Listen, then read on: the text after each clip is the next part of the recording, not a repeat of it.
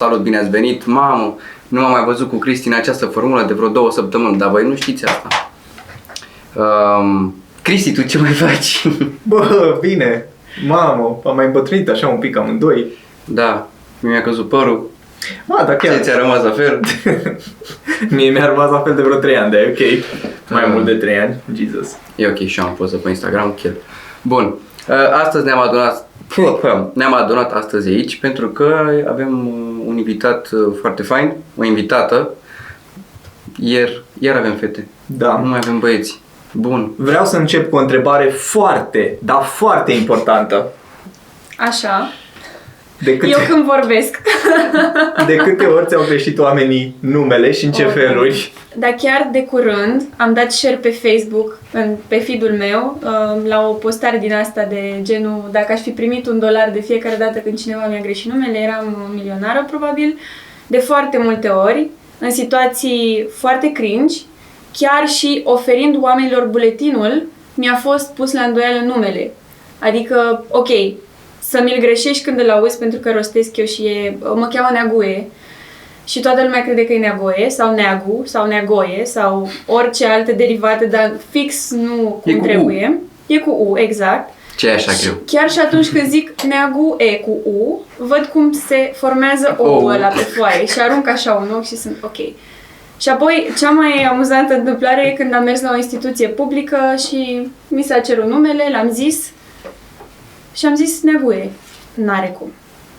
Neaguie? Uh, dați-mi buletinul, vă rog. What is wrong with you people? E ceva african, neaguie, neaguie. Să Dar fii apoi un mi-am pic dat, mai seama, așa. mi-am dat seama ulterior că aș putea să folosesc asta probabil la un moment dat uh, într-o mișcare de PR personal, așa că iată e brandul meu. Uh, chinuit cum e, dar e al meu. Da, mă gândesc Face că- parte din mine. ce Mă să gândesc zic. că și uh, când te prezinți Isabela, Da, da, ca să nu mai Isabela. vorbim de asta. Sau Isabela cu 2 de L, cu 2 de S, oh, that's a new one. people. What, what is wrong with you? Dacă părinții mei mi-ar fi pus și 2 de L, cred că aș fi fost condamnată pe viață la Tu făceai un X când te Chinuri. semnai.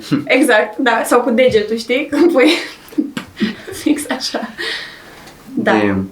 Bravo, Cristi, ai spart gheața. Da. Și deja a intrat ea în temă cu PR-ul. Da, Putem începe de aici? Sigur, sigur. Doamne, sunt atât de multe De ce- lucruri de zis. De ce business? Glumesc. De ce PR? De unde pasiunea pentru PR? Cum? Ce ai făcut? Da. Uh, pasiunea pentru PR e de mult. Cred că din liceu am, eu am tot avut porniri către scris foarte multe. Știam că vreau să fac ceva în direcția asta. Mă gândeam în liceu că aș vrea să urmez o facultate de jurnalism, dar cumva, sinceră să fiu, chiar în momentul ăla în care aveam vreo 15-16 ani, existau foarte multe prejudecăți despre fetele care dau la jurnalism.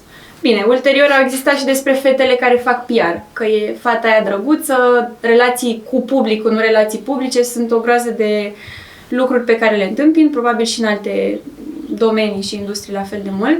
Dar asta cu jurnalismul m-a dat foarte mult înapoi, uh, iar apoi când am ajuns mai aproape de BAC, mi-am dat seama că eu vreau să fac comunicare. Pe vremea aia, ce înțelegeam eu din comunicare era mai degrabă zona asta de advertising, de reclamă și așa mai departe. Vorbim de reclamă. Și- Cristi, ai un pahar și tu bei din doză să mor eu. Apoi, în pahar am apă. Doza poate să fie acest segment sponsorizat de Pepsi.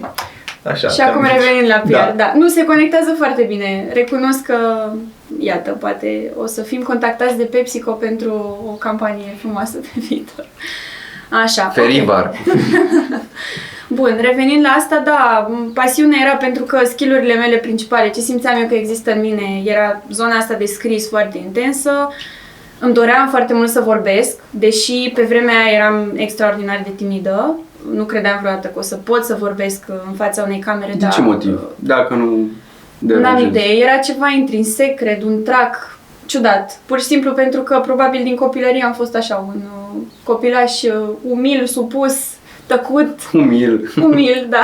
Da, cred că Și toți asta. am trecut prin asta și efectiv, neavând ocazia să fim în fața unui public, nu știu, în uh, 5-8, în 9-12 și așa mai departe, efectiv, cred că știam că vom fi la un moment dat Da, în poziția în care va trebui să susținem o lucrare, o ceva și nu aveam experiența și cred că de acolo se formează acest trac. exact. Doar că ce am făcut eu a fost de la momentul ăla să mă expun cât mai mult la contexte chiar dacă știam că sunt incomode și că nu o să fie deloc ușor să leg o idee sau, deși în capul meu avea sens, în momentul în care voiam să o scot afară, nu mai avea la fel de mult sens. Uh, Deci da, n-a fost, uh, n-a fost ușor neapărat, știam că nu o să fie ușor. Revenind la zona asta de pasiune, am știut lucruri despre PR câte puteam să știu eu, venind dat dintr-un moment. oraș mic, vin din Breaza, sunt foarte mândră de asta, apropo. Salutări tuturor brezenilor. Salutări!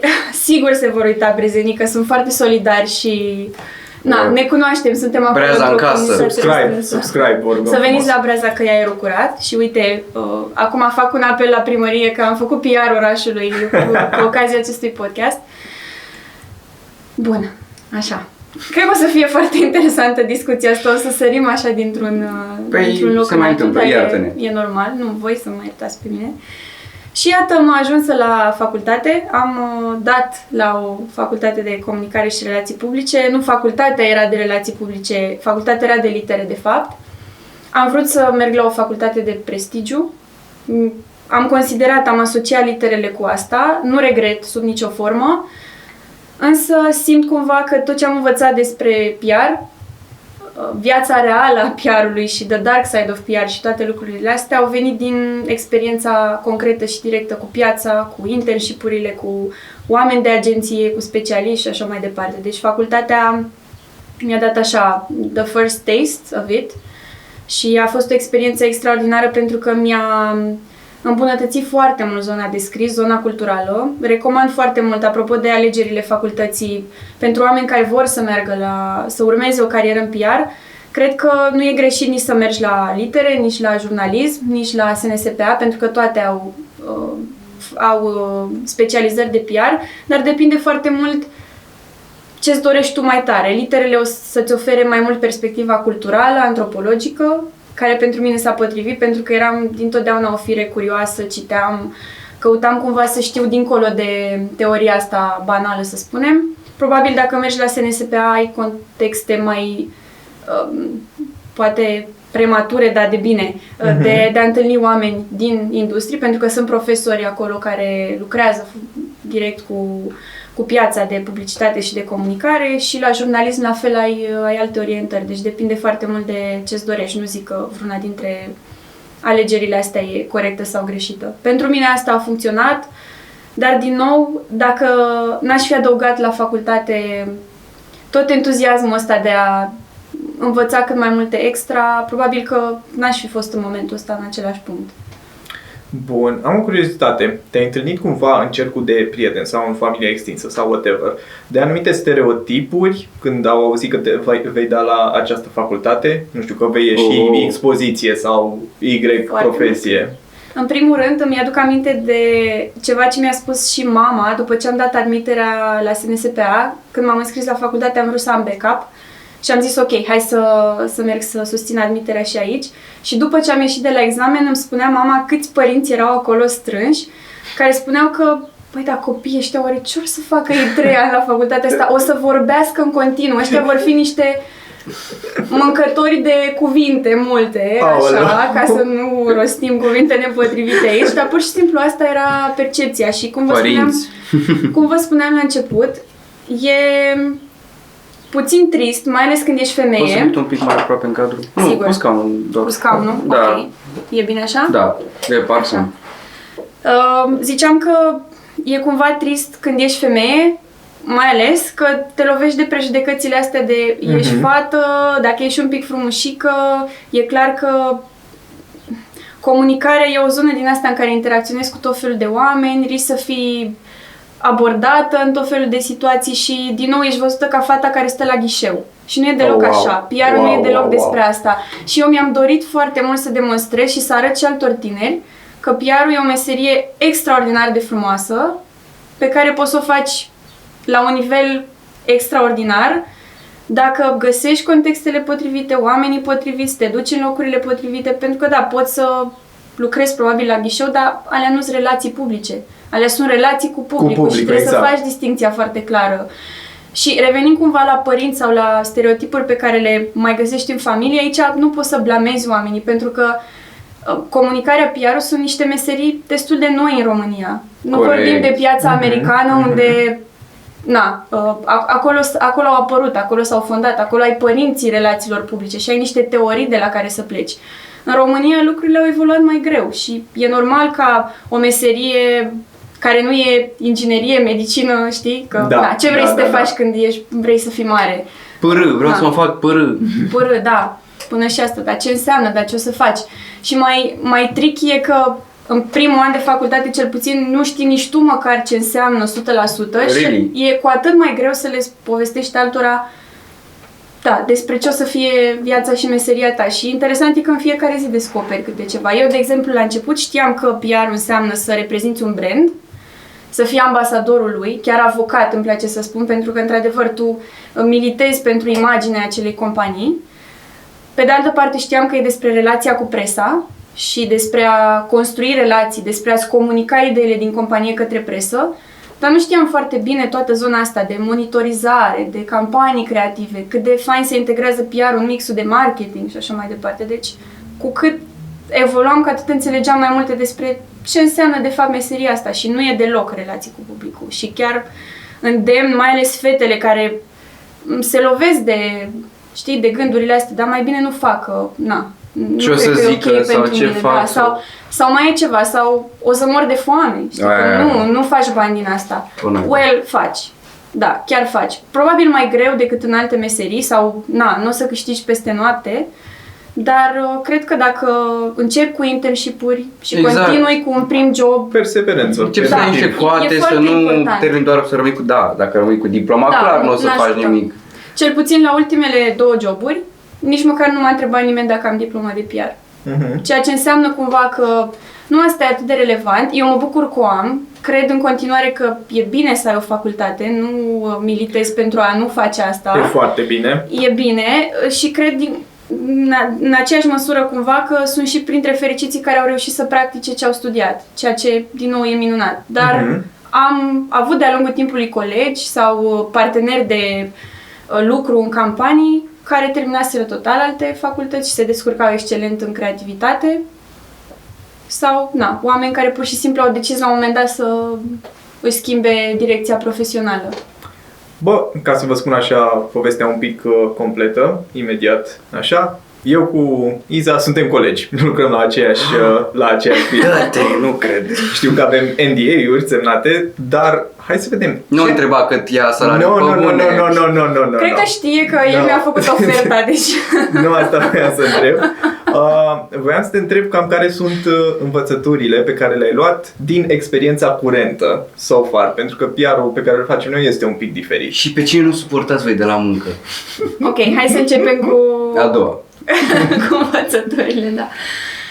Bun, uh, experiența la The Conqueror, ca să fac așa încă o paranteză de clarificare, experiența la The Conqueror înseamnă o experiență internațională. Noi, practic, lucrăm cu piețe din afara României, lucrăm cu Statele Unite, lucrăm cu uh, UK, lucrăm cu Canada, cu Australia. E ceva funny? din ce Da, am zis, că sau? a trebuit să prezinți tu ce faceți voi, pentru Ah, că era un că- episod în care a venit el invitat, n-a fost în stare. Oh, Doamne. Glumesc, da. Da, a fost asta Da, amuzant. Cristi, scuze, n-am vrut deloc asta, da. Nu, e ok. Uite ce frumos prezintă fata tu. Glumesc Așa, asta. păi PR-ul prezintă, na, în general mai bine. na. Fair, uite, asta, asta îmi place. Te-am salvat. Te-a scos. Așa, da. Spuneam că lucrăm cu piețe internaționale și clar experiența la The Conqueror mi-a dat aproape total peste cap, nu neapărat ceea ce știam despre PR, că PR-ul la bază e cam același oriunde te duce. Dar faptul că a trebuit să-mi regândesc strategii, să mă gândesc, ok, cum încep eu să lucrez acum cu jurnaliști din patru piețe diferite, care sunt la mii și zeci de mii de kilometri de mine, cum găsesc agenții competente, cum, cum fac efectiv să folosesc baza de knowledge pe care o am, dar la un nivel de 100 de ori mai mare. Pentru că, da, am lucrat în PR în România, aici m-am format, uh, am lucrat într-o agenție de PR unde simt că am reușit să învăț niște lucruri fabuloase într-un an, dar apoi, când am venit la The Conqueror, mi-am dat seama că trebuie să replic asta pe niște La o scară piețe mai total mare. diferite, Ok. da, și la o scară mult mai mare. Zic asta pentru că, uite, să vă dau un exemplu foarte concret. Una este să lucrezi cu jurnaliști din România și aici nu mă refer la competență. Jurnaliștii din România sunt competenți, am cunoscut foarte mulți, am lucrat foarte bine, dar câți jurnaliști pot fi la o piață cum e cea românească? Corect, și alta corect, este să corect. lucrezi cu jurnaliști din uh, US, unde na, sunt alte și alte abordări, și alte mentalități, și alte moduri de lucru și totuși sunt tânără, am ceva experiență, dar în continuare există foarte multe lucruri de învățat și uh, a trebuit, da, să-mi dau un, un oarecare reset.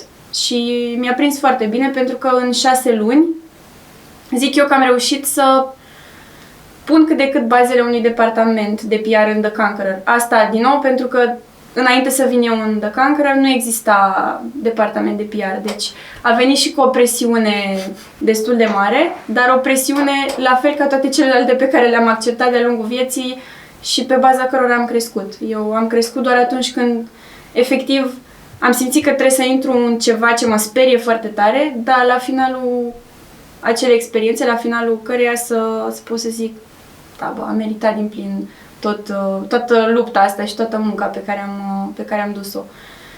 Dacă vreți să vă povestesc și detaliu, nu știu, cum arată o zi din viața mea la The Conqueror, să spunem și lucruri mai concrete despre PR. Când te-ai apucat cu departamentul acesta de PR, Da, să lucrezi la el sau să-l formezi, care au fost primii, primii pași, să zic așa? Te, sau ai făcut în faza, asta e faza 1 de building și te-a pus să lucrezi pe partea asta de research, cu cine poți să colaborezi, cum? Sau ce ai ok. făcut? Păi, în general, uh, de- de obicei, să zicem așa, și la joburile anterioare, când veneam într-o companie nouă, deci la un brand nou, e foarte important să înțelegi istoria brandului respectiv, ce am mai făcut pe plan de comunicare, ce alte departamente creative există cu care poți să lucrezi, că și asta contează foarte mult. De exemplu, la The Conqueror, departamentul de marketing e împărțit foarte diferit față de alte departamente din companii sau agenții din România, știi? Și a trebuit să mă adaptez și la asta.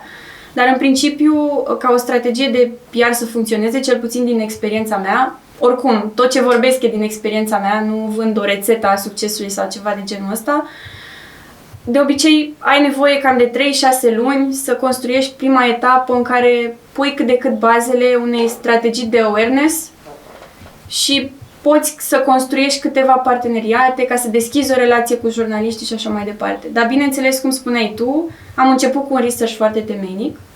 Eu am venit cumva și în mijlocul unei campanii, în mijlocul unei lansări foarte mari. Am lansat uh, The Lord of the Rings Virtual Challenges, care a fost foarte mare, chiar uh, neașteptat de mare.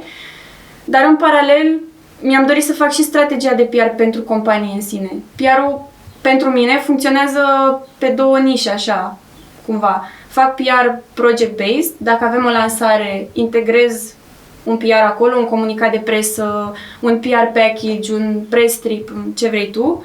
Și mai există și PR-ul de brand, adică ceea ce fac pentru The Conqueror la nivel de business. Dacă avem interviuri cu CEO, încercăm să planificăm asta, să faci media pitching către jurnaliști. Apoi relația cu agențiile, pentru că între timp mi-am dat seama că de aici din România eu n-am cum să lucrez direct cu toți jurnaliștii ăștia. E imposibil ca la vârsta asta să-i cunosc pe toți și să reușesc în șase luni să mă cunosc cu sute de oameni. Și am găsit niște poli de autoritate pe piețele respective, pe două dintre cele mai mari pe care le avem. Și am zis, ok, oamenii ăștia îmi vor intermedia mie relația cu jurnaliștii de acolo și cu media. Și ușor, ușor, da, am strategia să zicem că a fost pe primele șase luni, dar cu siguranță de acum, în august, ar trebui să avem din nou planning. O să se schimbe foarte mult, pentru că e vorba de un startup, totul e foarte dinamic, se învârt și se rotez lucrurile foarte, foarte rapid și cred că deja am cel puțin trei concluzii foarte clare cu care pot să construiesc o strategie nouă, care arată foarte diferit de cum am venit eu la Conqueror și, la The Conqueror și cum credeam că o să, că o să și funcționeze. Vorbim la The Conqueror de un uh, mediu de lucru foarte axat pe rezultate și pe outcome și nu mai funcționează un PR care uh, să zicem că aduce rezultate la nivelul ăla clasic. De obicei, PR-ul e partea aia din comunicare care funcționează cel mai um, ongoing, să zicem. Mm-hmm. Nu prea poți să ai, ai astăzi un call cu un jurnalist și mâine deja se apucă să-ți scrie articolul și gata, peste trei zile ai și reach și engagement, ai și conversii și ce mai vrei tu.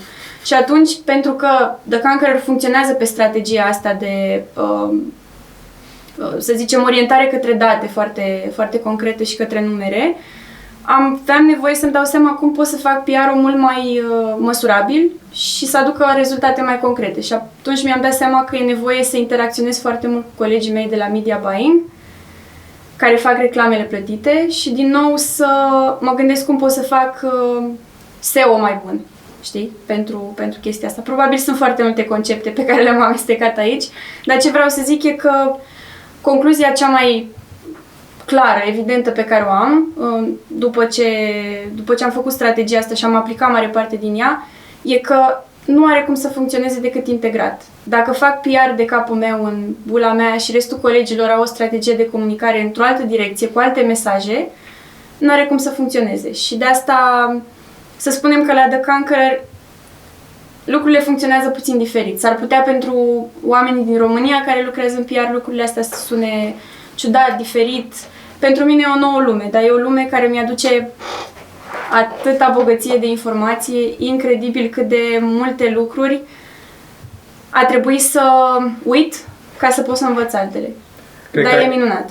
Cred că aici contează foarte mult și experiența de startup în, uh, în sine, pentru că lucrurile merg foarte dinamic, se schimbă foarte repede. Uh, Dacă avem o campanie care merge bine automat, ne schimbăm Exact. focusurile astfel încât să ne concentrăm pe ceea ce a mers bine, nu pe ceea ce merge prost și de asta cumva cred că pare diferit. Dar pentru cei tineri care se uită la noi și vor să uh, și sunt curioși despre ceea ce despre experiența într-un startup, asta înseamnă. Asta puteți să învățați. George, aveai o întrebare, cred. Bă, da. Dacă nu era să faci partea asta de PR, ce ai fi vrut să faci? Mm, bună întrebare. Întrebare bună. Pompier. Să nu zic excavator, vă rog, eu de tot. Mai, eu am cochetat și cu sportul și cu muzica la un Ce moment sport? dat. Am făcut tenis de masă de performanță. Oh, wow! Nu știam Și, asta. În mod surprinzător, să știți că acum, cred că sunt într-o perioadă a vieții în care am devenit și mai înțeleaptă cumva. Am mai mers și pe la terapie, am deblocat multe lucruri și mi-am dat seama cât de mult impact a avut sportul în viața mea de profesionist în momentul de față. Cât de mult m-a ajutat mindset-ul ăsta de, de sportiv, de performanță, deși n-am fost David Popovici, dar n-am fost nici... Salut, uh, David.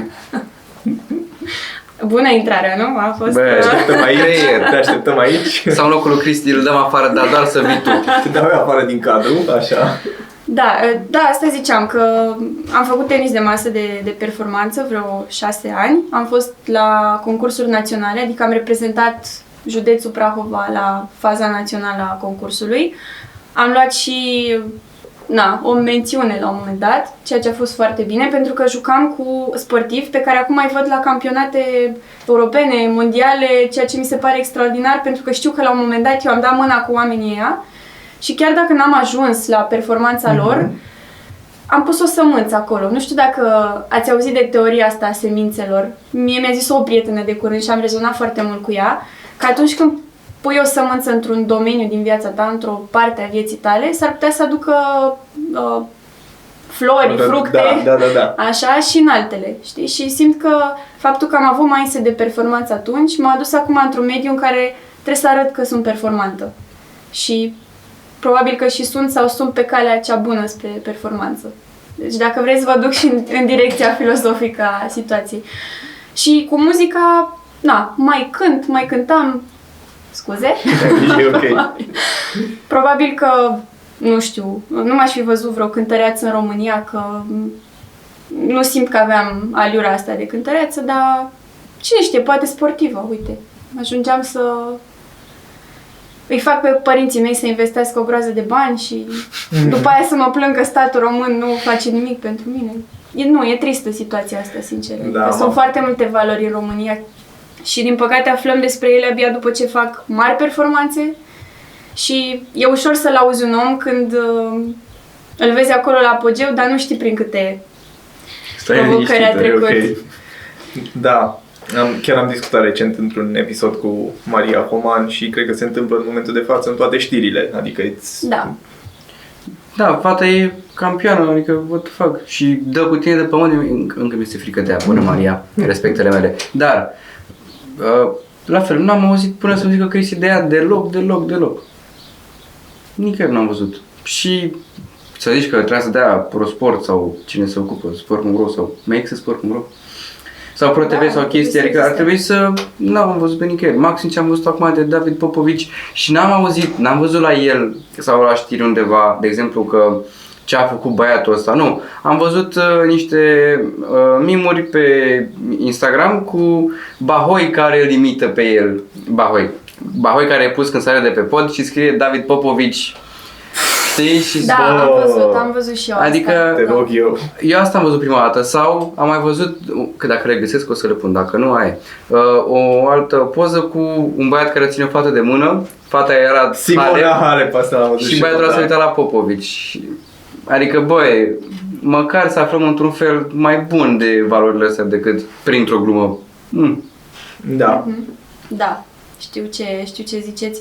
Cumva tindem în situațiile astea să blamăm foarte mult autoritățile, media, că nu promovează mai mult, dar să știți că e și mare parte din vina publicului, pentru că dacă nu te-ai uitat și n-ai Interes, consumat da. excesiv Exact, Da. genul ăla de știri, e, e o educație bilaterală, știi? Mi se pare că și audiența ar- are nevoie să educe media și media la fel are nevoie să educe și apropo de asta, din păcate, mai vezi foarte puține publicații cu conținut extraordinar de calitate. Eu am văzut o publicație, nu o să dau nume, e o televiziune foarte mare care are și pagină de Facebook și implicit uh, publicație online Mhm. și pur și simplu mă șochează când văd cât clickbait și câte știri E de la noi? Biz. E de la noi, Ok. da, e de la noi și e una dintre televiziunile cele mai mari pe care eu le urmăream cumva cu foarte mare interes, dar Cred că am o vagă idee.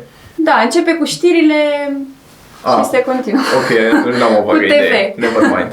Da, nu, e, e una dintre televiziunile cu notorietate și cu credibilitate. Eu cel puțin așa mă raportam la ea. Dar cel puțin pe partea de online, mi se pare absolut strigător la cer să vezi poziționările alea de mesaje, Da, inclusiv uite, da. cu David Popovici. Șoc cum l-a așteptat iubita pe David Popovici pe aeroportul din Otopeni și nu știu ce, care o dădea într-o tentă de cancan. Și mă gândeam cât de We ușor don't e- care. cât de ușor e să muți atenția de pe ceva ce contează cu adevărat ca să câștigi din nou clicurile alea și e foarte, e foarte tricky. Dar cred că trebuie să facem toți eforturi pentru asta. Eu am uh, încetat să mă mai poziționez critic așa mereu. A, dar presa nu face nimica pentru noi, când văd de fapt ce se întâmplă acolo cu E ca la în ascultătorii de agora muzică. asta social media. Da, e bilaterală din nou, cum am spus. Bun. Eu știu că ai și experiență de voluntar. Da, mult. Ce poți să ne povestești? Cum a început? Hai să o luăm de acolo. Cum a început? A început um, hmm, destul de târziu, dacă e să mă gândesc la ce tineri mai văd eu în jurul meu acum, Mhm. care încep mult mai devreme, dar mă rog, din mai multe motive să spunem, am început la facultate pentru că venind dintr-un orășel micuț, la liceu nu prea aveam. Am avut câteva oportunități de voluntariat într-un centru de copii cu dizabilități, dar nimic pe zona asta de educație extracurriculară, de făcut proiecte europene și așa mai departe. Astea au apărut cumva abia după ce am plecat eu de la liceu, să spunem. Și venind la București, am fost așa ca un burete, efectiv. Încercam să fiu în toate părțile, să absorb cât mai multe informații, să fac și asta și asta și am intrat în lumea voluntariatului prima oară în uh, Prime, Asociația de Studenți la Comunicare Mhm. na, cumva fiind la PR, a fost o trecere foarte firească. Prime. Știți de Prime? Da, dar mi îmi place numele. Mă gândesc la Optimus, scuze. Sorry. E ok. Da.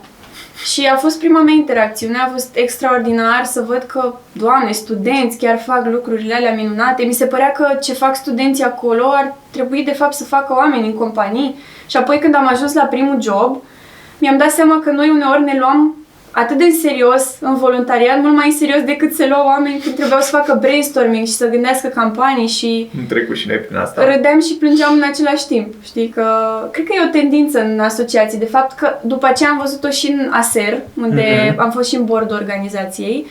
Am condus area de PR și mi s-a părut la fel că stăteam efectiv în ședințe interminabile. Erau foarte productive in the end, că rămâneai cu concluzii de acolo, făceai bonding, cum s-ar spune, treceai prin uh, norming, storming, uh, performing, mai toate etapele astea. Dar, wow, îmi dădeam seama cât de profesioniști voiam să fim de fapt și că uneori în viața reală oamenii sunt un pic mai interesători și sunt și plătiți pentru asta. Adică în voluntariat nu, Așa este. nu iei bani, dar iei multe alte lucruri foarte valoroase cu tine. Da, și cred că cel mai important lucru în aceste medii este faptul că efectiv nu te obligă cineva să faci chestia asta. Ești pus acolo pentru că, pentru că vrei. Și dacă ești acolo, Da. bă, might as well, hai să facem ceva din care eu să învăț, eu să profit pe viitor și cu asta aduc și un impact. Cred că asta e cel mai important. Da. E, e un entuziasm foarte mare pe care l-am Mhm. simțit și eu. Știu că zilele mele în primul și al doilea an de facultate erau pline de dimineața până seara cu tot felul de lucruri, că na, mă duceam și la facultate elevă conștient, studentă conștiincioasă. Uh, Dar, um, na, voluntariatul a fost o revelație foarte mare. Voi, la fel, sunt sigură că puteți să dați subscribe la ceea ce am spus. Și voluntariatul pentru mine a mers mână în mână și cu profesia cumva. că N-am făcut neapărat voluntariat în alte direcții decât uh, ce alegeam să fac la job. Adică dacă făceam voluntariat în asociații, făceam tot campanii, lucram în departamentele de comunicare, de PR, am organizat un congresul național al studenților la comunicare în Prime în primul an de voluntariat. Apoi am schimbat, am mers către școala de valori, unde am avut și printre primele joburi. De fapt, primul meu job a Salut, fost școala în... de valori. Salut! Încă vrem să facem un episod cu voi. Da. Ah, super! Mai, ați văzut câte introducere am făcut eu la viitori invitați aici în uh, podcastul ăsta? Foarte tare. Da, de Frații fapt, mei. de fapt primul, primul job nu, a fost în agenție de PR. Dar după aceea m-am... uh, Credeam că nu-mi place, apropo de asta. M-am dus în agenție de PR, am făcut internship neplătit uh, 3 luni. Paranteză, nu cred că ar trebui să mai fie permise internship-urile neplătite. Hot take. Sunt perfect de acord. Da, vă rog. Uh, în general, nu mă refer doar la PR, cred că ar trebui măcar un minim de remunerație pentru că există totuși un interes și un efort și există o diferență între oamenii care aleg timp de 3 ani la facultate să nu facă nimic și cei care aleg să facă și Și sunt mulți care vin din provincie, scuze George, care poate acei mici... Nu scuze, bănuți- George, că sunt eu din provincie. A, nu, uh, ace, acel minim mai și eu sunt. îi, toți suntem.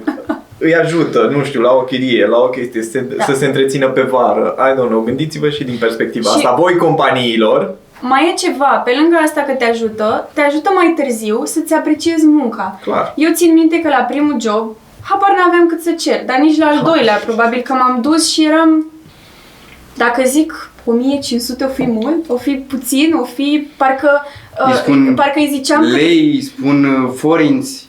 Brut, net, știi? Nu, da, parcă ziceam suma cu așa o strângere de inimă, Da. ca și cum omul Și ăla că dai face... tu. Da, ca și cum îmi face așa o foarte mare uh, plăcere în viață Da. când dă suma aia fabuloasă.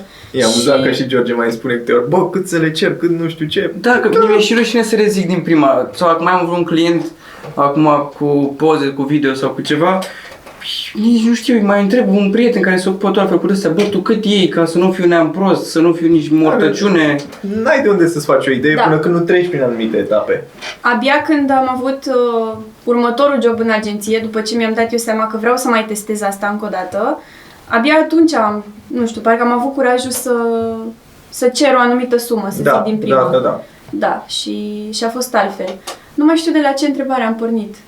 De la totul a pornit cu voluntariatul, cu experiența de Așa, cu voluntariat. voluntariat. Mersi. Așa. Și da. Și am ajuns la internship, uh, Exact. salarii și alte lucruri. Ce părere au avut ai tăi când ai spus că te apuci de voluntariat în loc să te duci la muncă, tu plecând în București la facultate? N-a fost vorba despre așa ceva. Ai, ai mei m-au Părinți susținut. ciudați. Băi, da, cred că am fost o mare norocoasă. Ai mei m-au susținut foarte mult. Bineînțeles, și financiar în primii ani când nu, nu aveam job. Dar trebuie să zic că am avut bursă de la facultate, ceea ce cumva a ținut loc de acel job part-time pe care puteam să mi-l iau. Și primul an, cel puțin, a fost foarte relaxant pentru mine, pentru că aveam libertatea asta să explorez absolut ce vreau. Normal, voiam să-mi păstrez bursa, am avut bursă toți trei ani de licență Dar ai mei n-au, n-au zis nimic. Ai mei chiar, la un moment dat, mă întrebau dacă sunt bine și dacă mai rezist cu atâtea lucruri pe care le fac. Adică problema nu era că fac, era că fac prea mult uneori, știi? Da, și da, da. asta era cumva îngrijorarea lor, să, să zicem, și încercau să Măi, înțeleagă la copilul ce ăsta mă nu se mai ajută. prostește și el. Exact, da, dar tu nu... Uite, am crescut degeaba. Exact, Scuze. da. Nu, am încercat întotdeauna să țin uh, echilibrul ăsta, știi, și între viața socială și voluntariatul mă ajuta, că nu era doar despre exercițiul ăsta al uh, profesiei pentru viitor, era și despre prieteni și mi se părea că bifez, dar nu zic bifez în sensul ăla uh, nasol. Știi, că acum dacă zici că bifezi ceva, pare că doar pui acolo ca să se întâmple. Vreau să zic că cu ocazia asta cunoșteam și oameni, ieșeam cu ei, stăteam în ședințe interminabile, dar măcar uh, exista acolo o conexiune reală cu niște oameni. În ONG-uri se mai întâmplă, fără să vrei, fără să nu vrei, să intri în bisericuțe. Și există peste tot. Nu doar în ONG-uri, dar Așa e. intrând în cazul acela. Um, cum ai putea să spargi barierele astea de bisericuțe, de exemplu? Sau ai întâlnit, de exemplu, tu? Da, cred că e inevitabil. N-ai cum să... Ar însemna să lupți contra vântului, să, Mhm. nu știu, dărâmi barierele între bisericuțe. Eu am preferat întotdeauna să, cu riscul ăsta de a nu fi neapărat de nicio parte, încercam cumva să stau ușor în exterior și mai degrabă să înțeleg cum funcționează lucrurile. De exemplu, în, uh, în ASER, când am fost, mi-am dat seama că după 2 ani și ceva, primul an am fost junior, după aceea am fost în board, dar am realizat că eram printre puținele persoane care știau toate dramele din, din asociație, știi? Și asta mă semi-speria, pe de-o parte, că mi se părea că, voi, poate și eu prea serioasă, Nu nu, stau sunt prea atât mult de timp cu conectată, voi. nu stau atât de mult cu voi. E drept că făceam și foarte multe lucruri și n-aveam disponibilitatea pe care o aveau alți colegi, dar pe de altă parte preferam să, nu știu, poate să observ mai mult, deși, da, și eu am fost în bisericuțe cu oameni, ne-am mai bârfit unii pe alții, dar this is part of life, I guess. Adică nu vreau să zic acum că na, trebuie să schimbăm totul la lumea în care trăim, dar probabil având și perspectiva asta de PR și de comunicare, și încercam și mereu să le transmit oamenilor chestia asta că hei, să avem grijă cum transmitem în extern asta, mai ales când eram în board, fiind o echipă de 10 oameni în board, pentru că eram lideri pe diferite arii, uh, cred că am terorizat un pic colegii, dacă mă vedeți, dar uh, na, a fost o experiență extraordinară overall. Ia Revenim povestind, așa acum la mă gândeam voluntariat. când uh, am fost uh, în ISEC eu și eram, când am fost VP și nu voiam să știu ce se întâmplă pe la căminele în care erau studenții străini și nu voiam să stau eu să-mi bag nasul. Și aveam pe cineva care tot stătea într-una pe acolo și ba dormea pe la străini, ba dormea acasă, la el, dar mereu stătea cu ei. Și îl întrebam, nu-mi zice tâmpenie de le faceți, doar spuneți-mi dacă vine poliția sau nu și dacă trebuie să vorbesc cu administratorul de cămin pentru o prostie. Dacă nu se întâmplă nimic din astea și sunteți cu minți, nu avem nicio treabă. Și îmi spunea, băi, vezi că i-a zis gardianul ceva aluia. Și mă duceam la gardian, îl întrebam ce, s-a, ce a făcut. Hai, bun. O să vorbesc eu cu el, nu vă faceți griji. Și mă duceam și l-am pe băiat. Mă mai plăceam că stau la un suc în fața căminului, că aștept pe cineva, ori mai sunam pe Robic al meu că am o treabă, ceva și ești vedeam că iese. Și zic, a, ce mai faci? Bine. Bă, ți-ți place pe aici? Da. Și nu vrei să mai stai un pic? Ba da. Păi și nu vrei tu să nu... Așa că am văzut eu, am auzit că s-a întâmplat ceva și ar fi păcat să pleci.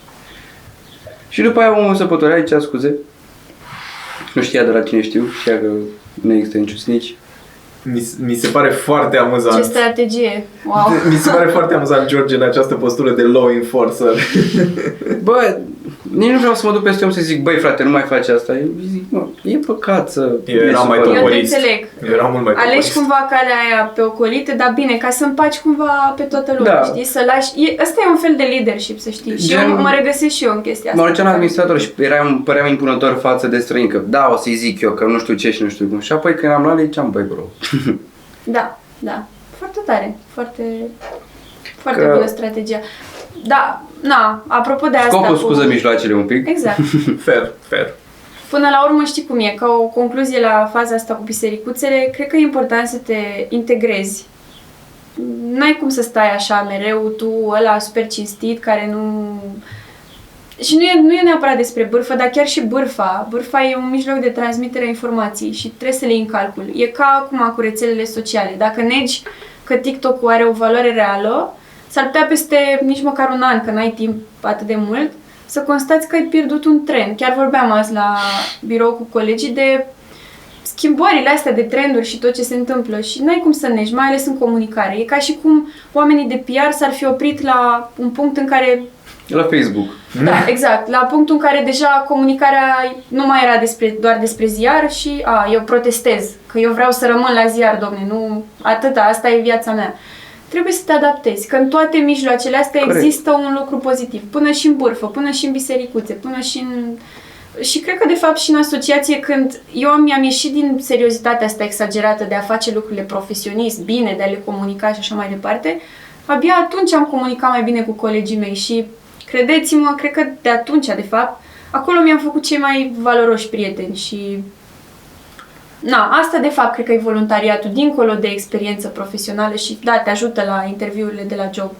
Dar pentru mine a fost foarte mult despre oameni de valoare pe care i-am cunoscut și despre niște momente pe care, na, n-ai cum să le uiți niciodată, de gale la care ne, pentru care ne zbăteam luni Da. de zile și despre acei oameni cu care ai împărțit acolo niște ani de zile și Niște nervi, niște frustrări. Nervi, certuri, Și frustrări, bucurii. exact, bisericuțe, nebisericuțe, de toate. Știi că până la urmă e, e ca o e ca o companie și o Da. organizație, dacă stai True, să te gândești. true. Funcționează fix la fel, poate chiar mai bine din multe puncte de vedere, că faci lucruri din inerție, din instinctul ăsta și din entuziasmul de tânăr și nu mai apuci să fii atât de bias de toate procedurile pe care poți să le întâlnești în companii mai mari, să zicem.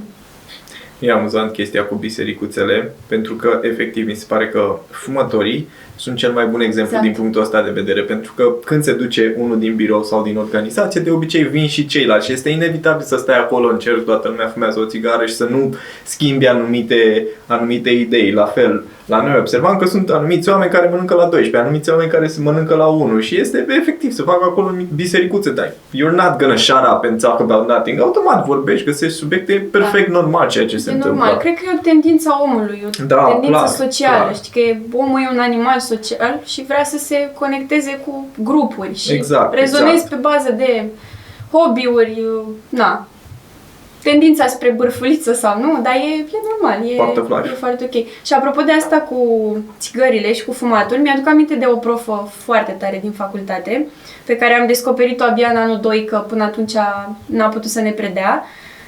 A fost prima persoană care ne-a arătat ce înseamnă PR-ul de fapt, revenind cumva un pic și la PR și ne spunea că ea simte că, nefumând, a pierdut foarte multe contexte să-și cunoască colegi sau să afle lucruri Cum e asta, da? lucruri mai uh, subtile despre oameni, pentru că femeia nu fuma. Și, na, era, era cumva o pierdere, deși în realitate e foarte bine cumva să nu fumezi. Dar e o, o sabie așa cu două tăișuri și sunt multe alte contexte în care dacă nu lași un pic garda jos și nu încerci cumva să te adaptezi social, pierzi lucrurile astea. Și chiar dacă nu fumezi, probabil că poți să poți să te duci cu oamenii afară, riscând să inhalezi fumul Da. de țigară și așa mai Fix la asta, fix la asta mă gândeam, că la fostul loc de muncă, unde primeam cele mai multe informații, era când mă duceam cu cei care fumează afară, stăteau și în alea 5-10 minute, doamne, deci efectiv aflam ce se întâmplă în toată compania și nu zic că e bine sau rău, dar toată lumea avea câte o opinie, auzea câte ceva de o schimbare, de ceva care se va întâmpla în viitor. Cumva pregăteau așa un pic terenul și era bine, eu nu aveam nicio treabă, dar mergeam cu oamenii mai schimbam o idee, mai așa m-am, m-am pregătit de câteva chestii din acele discuții. Da, uite, asta aș conecta și cu munca de la distanță, în care Mm, suntem oarecum mhm, toți prinși mhm. acum, mai mult sau mai puțin. Eu când vin la birou simt că fix partea asta o acopăr, de a mă conecta cu oamenii, pentru că, ok, acasă poți să lucrezi productiv, poți să lucrezi și la birou productiv, dar ai alt feeling când intri în ședințe, în meeting-uri cu colegii. Astăzi ne-am prostit, am făcut niște mulaje cu niște medalii, chiar, chiar drăguț a ieșit. Uh, Dar asta e ce vreau să spun, că interacțiunea asta cu oamenii îți dă niște lucruri pe care hm, nu poți să le, nu poți să le ai altfel. Corect, Și e așa bine e. să existe și prosteala, cum spuneai tu, apropo de oricum, Words. Prosteală, neprosteală. Da. Words of uh, wisdom. oricum foarte fain ce a zis profesoara ta și așa Da. e. Pierzi dacă nu ești acolo, pierzi anumite chestii. De exemplu, sunt fumător. Da, mă duc de fiecare dată să stau cu fumătorii tocmai pentru acest motiv. Că și eu, de exemplu, mai am și brichete după mine. Efectiv, mă mai tre- întreabă cineva. Asta e un element bam. foarte bun. Asta e un element tu foarte deja, bun. tu deja ai creat aici o, un next level connection, știi? Că Și vă te-ai mai, dus cu aș bricheta mai e- da un uh, insight, dar plătiți 5 euro pe OnlyFans și vă zic. Glumesc. Oh, doamne. Bine, Pauză dramatică, nu, nu e, awkward. nu e. Dar uite, pot să le zic, de exemplu, uite, eu mai iau de la mama țigări, știi? Și mai dă mama un pachet de țigări mentorate din când în când. Că mai dau la cineva, că poate vrea cineva, că poate uh, mai ies eu cu cineva și poate vrea, mă rog. Îmi dă mama că știe că dacă ies și așa, poate interacționez. Mama e foarte ezisteață. Și Să rămână. Când am fost cu tine la The Full atunci, dacă Da, mai ții minte, da, da. vrea cineva o țigară mentolată? Vrea cineva o țigară așa? Și s-au adăugat și ne-au Și- spus un invitat sau Da. ceva de genul. Băi, foarte tare, serios. Mă gândeam că, că eu dacă stau, nu stau și fumez, trebuie să fac Știi ceva. că astea sunt PR stanturi. Eu întotdeauna încerc să traduc în PR foarte multe lucruri, nu ca să obsedez oamenii, dar pur și simplu um, ca să m- mai arăt așa oamenilor ce cred eu despre meseria asta, că nu e doar a sta toată ziua la calculator, a da mail-uri, a încerca să te conectezi cu oamenii, că în realitate te conectezi în moduri mult mai creative, mai ales că astăzi și în general, de când cu era internetului să spunem, gândiți-vă cam câte mail-uri primește un jurnalist zilnic. Ha, În da. România, multe. În afară, extraordinar de multe. Și e un spațiu foarte mic acolo în inbox-ul lui pentru care te lupți. Și nu numai că spațiul e mic, dar și cât de catchy e ideea ta contează extrem de tare. Și atunci, pentru mine, în fiecare zi, e, există un fel de luptă, dar nu neapărat luptă, un exercițiu al minții, unde rulează acolo tot fel de idei de cum pot eu mă să-i captez atenția omului ăstuia? Bună Ce fată. pot să fac? Bună fată! Asta vorbeam mai devreme, că îmi spunea George, stai fată liniștită și apoi își cerea scuze că mi-a zis fată. Și am zis, da, uite ce idee mi-ai dat, de cum aș putea să încep un mail către cineva important, știi? Dar, bineînțeles, nu am nici chiar așa. Dar contează foarte mult și uite, vă mai dau un exemplu de ceva ce, prin care am trecut eu când eram în voluntariat, ca să conectăm toate subiectele, scriam mail-uri cu oamenii din echipa mea. Și la un moment dat mi-am dat seama că toate sunau absolut la fel, cel puțin încheierile. Zile frumoase, toate cele bune, cu stimă și respect, nu mai zic, erau Da, la ordinea da. zilei.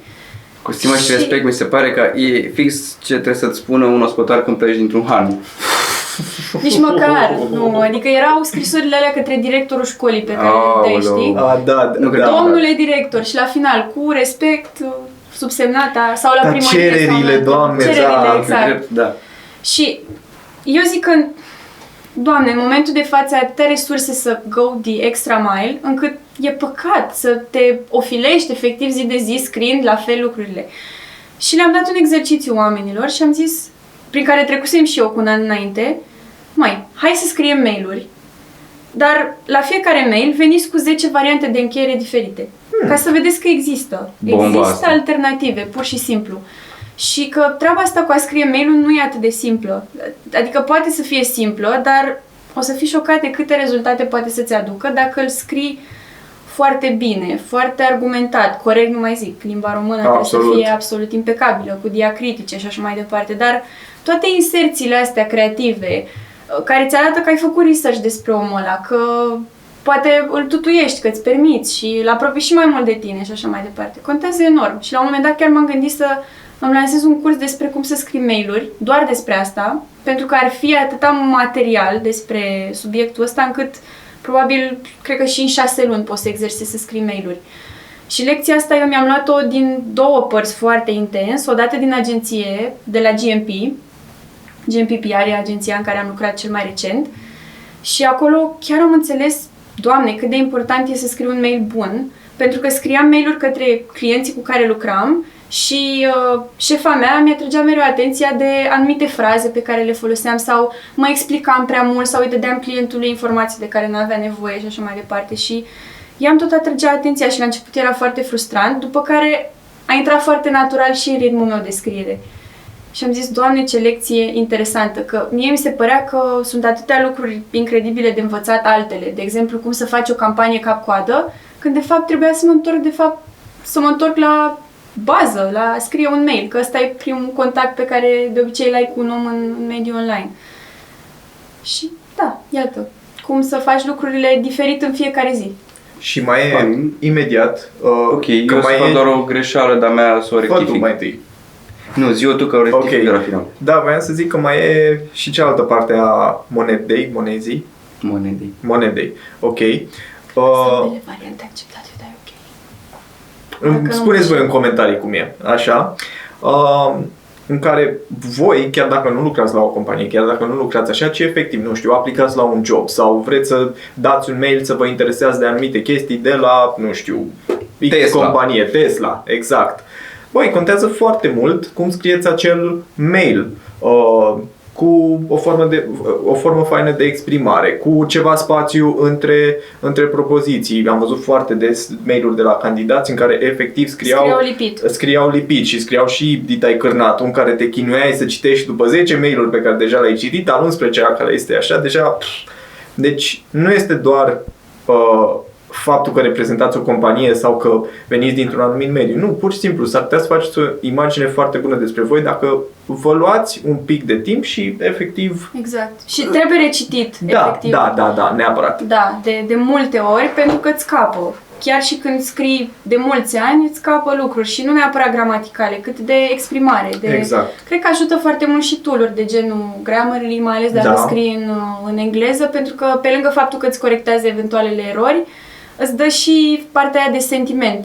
Uh, Exact, am Cred că ați folosit-o văzut, și eu. da. Când am fost în, uh, în MC, când am fost în ESIC în Bulgaria, aveam parcă Grammarly-ul free și am zis, băi, eu sunt în o altă țară, eu știu engleză, dar hai să nu mă fac totuși de rahat, hai să las AI-ul ăla, că băieții au aparent de la Grammarly, nu fac nicio promovare degeaba, au un soft acum pe care îl implementează sau l-au implementat deja pe partea de AI și vede cum scrii tu în general mail-urile către cine, ce fel de texte ai în ultima perioadă și îți adaptează și vine cu sugestii. Exact. Nu, nu corectează în, uh, fără voia ta cu, băi, tu ai folosit de obicei către persoanele de genul așa textul. Nu vrei Exact. să faci tot așa? și îți mai și spune, ți arată acolo un emoji Da. cu față tristă. Hei, vezi că Că asta e cam sună un pic sad. cam... Nu e prea friendly, tu de obicei erai friendly. Ce se întâmplă cu Ce tine amuzant. astăzi, știi? Nu știam Și chestia. Da, sunt, da, sunt da. niște tooluri de care să te ajute. Apropo de faptul că spuneam că sunt multe tooluri de care nici Da, măcar da, nu da. știm. Mi-a că tăiat sunt o prea frază multe atâta și mi l-a tăiat în trei cuvinte, căci e mai, com- mai compact.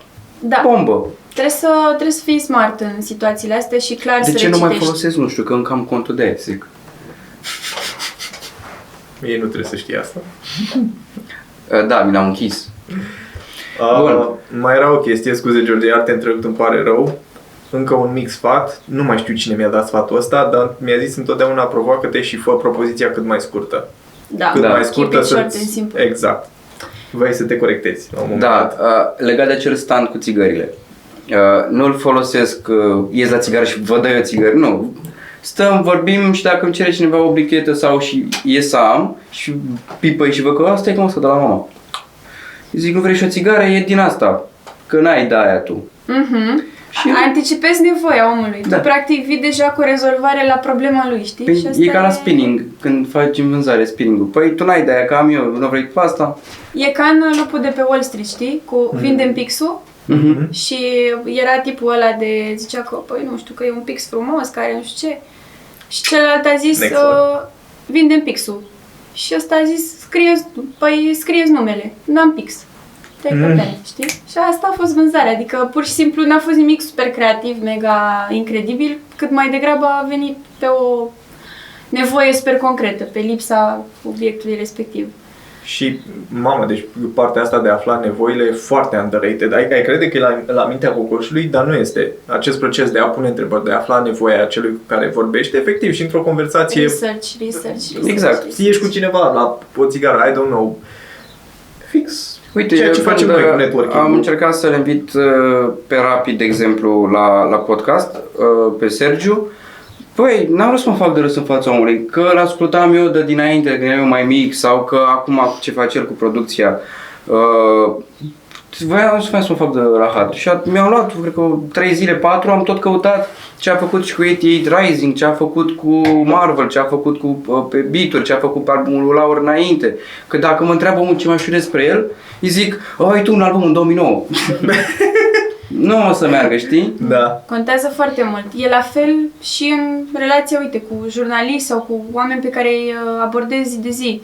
E important ca oamenii ăia să știe că nu am dat un mail standard către toți, asta e vital, jurnalistul se prinde și în general orice om cu un pic de flair se prinde că ai dat doar un copy-paste și e foarte important să personalizezi, adică și tu ai vrea, te gândești mie cum mi-ar plăcea să primesc o propunere, o invitație de la cineva și la fel vrei să o dai și tu mai departe cu research-ul ăla foarte bine făcut înainte. Uite, și noi când scriem către invitați, eu îi trimit lui Cristi, băi, ce zici? Îi trimit așa, nu merge, tu cum ai trimis la celălalt? Așa, mm.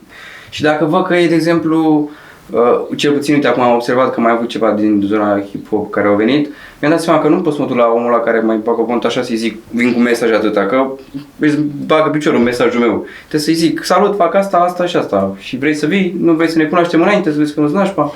Mi-am adus aminte de o situație în care a trebuit să-l contactez în, uh, în aserie, eram pe Alex Coteț. Mm. Îl Știți pe Alex Da. Da. Băi, cum facem la reclame. Eu, da, este incredibil. Măi, a acceptat într-un final, dar eu am fost dezastroasă la contactare pentru că am aplicat un principiu pe care îl aplicam cu oameni mult mai formali și am scris un cârnat extrem de lung în care povesteam tot felul de lucruri și el mi-a răspuns ceva de genul, nu mai știu, scuze Alex Cotez, nu vreau să mint exact cum mi-ai răspuns, dar a fost ceva foarte relaxat care m-a speriat așa, adică eu am scris bună, îți scriu în calitate de nu știu ce și el a fost salut mă fată, știi, ceva de genul. Hai că vorbim noi și vedem cum o dregem, așa. Da. Și acum realizez, doamne, ce lecție interesantă mi-a dat de fapt atunci Alex Coteț și cât de tare m-a scuturat experiența aia, că nu e despre a fi formal și a sta în bula ta toată Uite, viața. mi-a venit un exemplu. Uh, Am avut episodul cu un om tatu, cu Vlăduț Cornea. Și el e foarte chill, e foarte relaxat, efectiv, e, n-ai nicio treabă cu el să fii formal. Trebuie să-i zici, bro, hai să facem asta, asta și asta. Și el o să fie de acord pentru că chiar e îndrăzneț. Și e super băiat, dar eu m-am dus cu salut, numele meu este George, eu fac asta de atâta timp, vreau să fac așa cu tine, să vorbim, să facem un podcast și el mi-a răspuns, ola bro, Uh, sigur. Și eu eram, mam, efectiv am trecut toate apele. Vup, Da, Și mai este foarte important aici, cred că și trebuie să intuiești un pic canalul care este cel mai potrivit, pentru că I'm gonna name drop, dar e ok. I-am scris la un moment dat Andrei Raicu și să sperăm că, că va veni at some point, dar i-am scris pe mail, pentru că știam că mai are name profilul, drop, efectiv, Da. episodul ăsta n-am văzut așa da, ceva. chiar, chiar, a- da. are un profil mult prea mare, are jumate de milion de urmăritori, niciodată acel mesaj nu va ajunge și i-am scris mail și l-am scris uh, scurt ideile principale și replied. I-am spus, bă, uite, X, Y, Z, mă ocup de asta, hai să uh, discutăm în X lună. Uh, pe de altă parte, unor oameni cu profile un pic mai mici, mi-am încercat norocul pe Instagram într-un mesaj mult mai relaxat, pentru că știam că și ei sunt mult mai relaxați. Și am primit răspunsuri. Uite, uh, Mădălina Luca, care a fost la noi acum ceva episoade, la fel, pe Instagram are vreo 12.000 de urmăritori, ceva de genul. Și am zis, bă, hai să încerc. Work, mi-a răspuns. Nu mă așteptam să-mi răspundă. Știi cum e, oamenii sunt oameni până la urmă. În spate acolo e un om care vrea să să-i atingi o coardă, știi? Da. E, e un principiu simplu. Uneori ne, cred că ne punem noi o presiune mult prea mare, mai ales când e vorba de persoane publice cu foarte mulți Cum am fost eu urmăritori și așa mai cu departe. Alina, cu aluziva. Da, De- Mi-a da, fost da, rușine da, da, da. toată seara să mă duc să-i zic ceva și până nu m-am auzit la gara și zic, bro, cum fac să vorbesc cu doamna să... Și ziceam, doamna. Doamna? Da, Băi, chiar, aluziva dacă nu e cunosc, minunată. dacă nu cunosc, nu-mi permit să mă arunc. Și zic, cum fac să vorbesc eu cu doamna, că să nu deranje, să nu fiu pampleacă. Că, am- de exemplu, asta e o problemă. Eu nu mă duc să vorbesc, că mi-e câteodată ciudat. Că vin eu pampleacă de nicăieri să mă bag eu în seamă cu doamna. What the fuck, stai așa la țigară și nu putea de mine. Na. Și mi-a zis, bă, du-te, vorbește că e femeia relaxată. Și m-a luat de mână gara, m-a pus în fața aluzivii și a zis, vorbește cu doamna. Că ai vrut. Amuzant. Și n-a făcut un pic mișto de tine că i-ai zis doamna. Nu mai știu cum i-am zis atunci a, a, a, aluzivei, nu mai știu cum i-am zis. Dar știu că, că am zis bună seara sau să rămână asta. O chestie de asta, știu că m-am fost tăcit. un pic. Aproape ți-a... Da, și mi-a zis, zi, ce e, că nu e nicio problemă. Na. Da, aluziva e minunată. Deci trebuie, co- contează foarte mult să știi să te adaptezi și în funcție de cum e Foarte important. uh, omul ăla ca persoană înainte să te duci la el. Da, da, adaptarea la public Condiții, e da, public. extraordinar de importantă, clar. Și apropo de aluziva, da, uite, și apropo de oameni pe care să-i urmărești, că în PR, în comunicare, dar și în voluntariat, ai nevoie să fii conectat la oameni relevanți, influencer, și aici nu mă refer la influencerii ăștia toți și de nu neapărat cea mai bună calitate, dar aluziva ne face cinste din fericire și uh, sunt alți oameni de, de aceeași calitate pe care chiar merită să-i urmărim și e foarte important în, în PR să știi către cine să te duci. Asta și pentru că creezi relații mai ușoare, mai ușor cu ei în viitor, dar în momentul în care ai o idee de campanie, ți-e mai ușor să propui deja nume și persoane. A, uite, e în nișa asta, e în industria asta, e în domeniul ăsta. Am mai făcut campanii de genul ăsta, susțin o anumită cauză și așa mai departe. Good job! Ați avut niște invitați super tari, Și o să mai urmeze câțiva. O, da. sunt sigură. De acum vine crema, că na, trece timpul, experiență, Că vorbim de cremă. Awareness, Crem, dacă vrei să vii... vizibilitate. Scuze. Uh, dar dacă vrei să vii crem, vorbeam de cremă. Nu, pe asta nu o să o las. Sau ba, dacă nu. Da, e... Deci abia Da. aștept să mă uit la podcast. Băi, n-ai idee. Eu oricum A am, fost- nu mai vreau să mai tai chestii, că mai tăiam poate o secvență când uh, poate mă bâlbâiam eu sau invitatul Sau când am sau atins ceva. eu de vreo trei ori Nu, Da, o no, să- e ok. Nici, crede-mă că nici nu se aude atât de nașpa. Poate pe Spotify, posibil, dar it's fine. Leave it there. Sunt greșeli Vă normale. faceți că nu vedeți. Sunt greșeli normale. Oricum nu vedeți pe Spotify, ok. Știți ce zic eu? Că asta e partea autentică din podcast. Așa că Aia, da. depinde cum te uiți la A, lucruri. ieri, eu cred că am dat drumul la episod, sau cu două zile, cu cel cu animalele exotice, în care am avut un șarpe pe masă, am avut scorpion, tarantulă și eu sunt frigos de așa ceva. Și când mi-a scos uh, Alex șarpili și l-a pus pe masă, când am văzut că îl scoate, am zis, mamă, efectiv am sărit de pe scaun. N-am putut. Corpul meu a zis, fugi, George. Un pic prea autentic a fost, știi? Prea... Da, și voiam prea să o out of the scot, box. voiam să las un cadru pe el ca să pară că eu îl întreb și el vorbește că era șarpele acolo și zic, bă, mănânc căcat, nu. Și efectiv am un minut în care eu stau aici și vorbesc și el e acolo care mai îmi spune, nu vrei? Dar de acolo au ieșit cele mai faine, faine short-uri pe care le găsiți pe pagina de Instagram de Mediazila. Da. Vor fi postate când va ieși episodul ăsta. Trebuie să fii autentic, n-ai altă șansă. Da. Băi, dacă nu suntem primii care facem podcast, dar Da. măcar să fim cei mai ok. Dili. Nu dili, what? No, e. Că probabil sunt alții care fac m, poate ceva mai nebun. Da, măcar să fim noi, că dacă oamenii ne plac cum suntem noi real și ne văd că suntem aceeași Exact. tântălăi și aici sau și în viața reală, înseamnă că ceva, ceva e acolo și nu o să se uite urât pe noi după aia când ne văd că zic, bă, că el făcea altceva acolo. Da. Așa că dacă ne înjurați aici, ne înjurați și afară. Eu vă felicit și am rezonat foarte mult cu formatul ăsta, că în general rezonez cu ideea asta de social media for social good și mai fac un pic tranziția către voluntariat și experiențe pe care le-am mai avut și le mai am. Eu la un moment dat m-am intersectat cu uh, Alin Grămescu, Station Europe. Apropo, Alin, dacă nu-l urmăriți, mă gândesc că ar putea să fie un uh, potențial vi- viitor invitat uh, pe măsură. Uh, și împreună cu el uh, am intrat în lumea asta proiectelor cu tineri, proiecte de educație non-formală. Mai descoperisem asta și la școala de valori anterior, dar uh, să țin eu frâiele unor proiecte abia aici cu, cu Alin în organizația lui am descoperit și am pus bazele așa unor formate interesante și acum de un an coordonez o rețea de voluntari sunt voluntar român, dar rețeaua e internațională. Practic am adus un concept european în România, se numește Understanding Europe. Și Nice. uh, formăm tineri uh, educatori, ei se numesc peer educators, care se duc în școli și livrează cursuri pe tematici europene și uh, pe tematici media. Uh, Zona asta europeană e zona în care vorbim cu tinerii, cu Ok. elevii în special, despre ce înseamnă instituții europene, ce înseamnă libertatea de expresie, lucruri de genul ăsta. Facem distinția între Consiliul Europei, Consiliul European, Consiliul Uniunii Europene.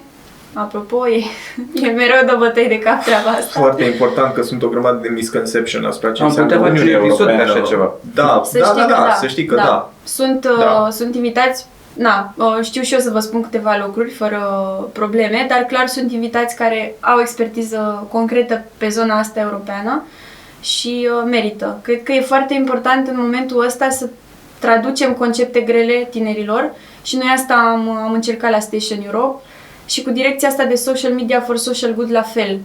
Să transform mediul ăsta online într-un mediu în care nu mai vorbim doar despre bullshit și hate, ci învățăm cum să combatem hate speech-ul, cum să combatem bullying-ul, cum să transmitem mesaje de bine și am avut uh, campanii și proiecte cu tineri chiar și de 10 ani care învățau pur și simplu să facă recenzii de cărți pe YouTube, să își facă canale de TikTok să, Nice. unde să vorbească despre Foarte nice. da, uite, hate speech-ul a fost uh, principala temă și să-și învețe prietenii de aceeași vârstă ce înseamnă asta, chiar de la 10 ani, contează foarte mult. Și da, cred că trebuie să facem social media un loc mult mai prietenos cu știrile de bine și mai mult decât atât, nu neapărat cu știrile de bine, cât cu temele sociale și temele civice. Se vorbește Absolut, foarte puțin absolut. despre cum poate să educe social media. Și ce mă bucur e că, deși aveam preconcepții greșite despre TikTok, am văzut niște tendințe foarte faine în direcția de educație pe TikTok. Ceea ce e nice. Adică eu am descoperit personal canale de vânzări cu oameni care te învață cum să faci vânzări. Uh, Există medici stomatologi care încearcă așa să atragă oamenii cât mai mult către na, un loc unde nu prea ne ducem că ne e teamă. Și tot felul de alți oameni. Matematică distractivă, matematica altfel, uh, na, ce înseamnă media literacy, cum ne protejăm de fake news-uri, cum le identificăm și așa mai departe. Și noi chiar am dus uh, o... Am, am încercat să ducem direcția asta foarte mult, iar cu Understanding Europe chiar a fost așa o încununare a multor eforturi și sunt niște tineri geniali care fac uh, cursurile astea în școli. Și e fain că profesorii săraci, din păcate, n-au, n-au nici resursele și nici ideile uneori să facă și nici nu le permite programa să iasă atât de mult din rutină. E foarte greu. Sunt destul de puțini care fac asta și cei care fac au nevoie de ajutorul nostru. Și noi ne-am dus cu formatele astea de cursuri. Timp de o oră, două, te duci și pur și simplu prin joc, înveți copiii despre tematici europene. Mhm. La școală destul de greu, uite, înveți despre atât de concret și adaptat despre instituțiile Uniunii Europene. Poate le înveți foarte teoretic și într-un an le uiți. Noi încercăm să facem workshop-uri în jurul lor, să, să aducem practici de learning by doing, ca, ca ei să le învețe cât mai ușor. O groază de lucruri faine. Damn, damn, damn, damn, damn. Aș vrea să avem un episod doar de așa ceva. Acum nu zic că Facem. uh, s-a întâmplat să fie și colegul cu tine sau dar, nu, pe bune. E foarte fain. Și dacă ai și pe cineva cu care poți să fii invitat, Da, Ne-am uite, cred specializat. că ar fi fain un trainer, că eu Da, în da. postura asta îi coordonez, dar în realitate ei sunt cei care se foarte tare atunci, uite, intersectează cu studenții și cu The next episode. profesorii pe teren. nice.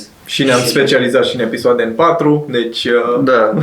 uh, înspre final, ca, cred că pot să fac eu ca o ultimă întrebare. Uh, ce să nu întrebe oamenii un om de PR? mm, Și cu asta putem să încheiem. Ce să nu te întrebe cineva pe, Pe tine, tine? dacă ești om de PR, Da. nu? Hmm. Băi, e o întrebare foarte grea. Că eu sunt om foarte deschis și în general nu prea...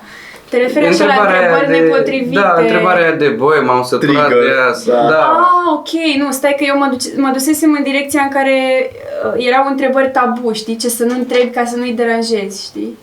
un trigger, un ceva, un, Un trigger. flamă. Și cum e acolo la ghișeu? Ce faceți în fiecare zi?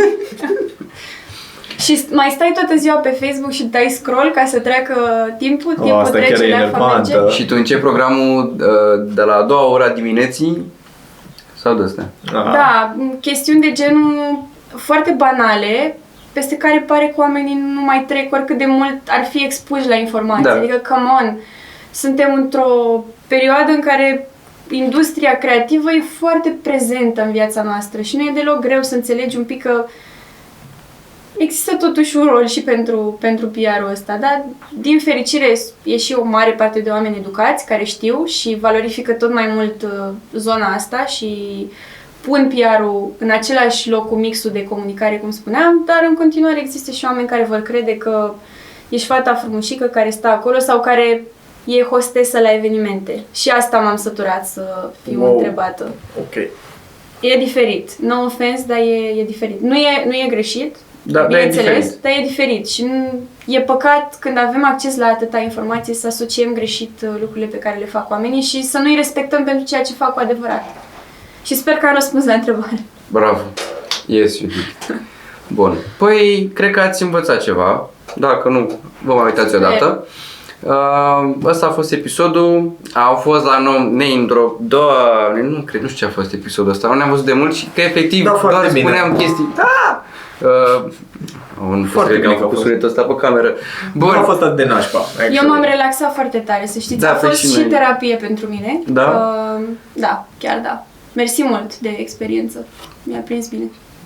Pace la toată lumea. Like, share, subscribe, mai important, subscribe, pentru că scoatem statisticile alea cu 80% la de care vă uitați, nu sunteți uh, subscribe și vrem și noi să atingem 400 în perioada următoare.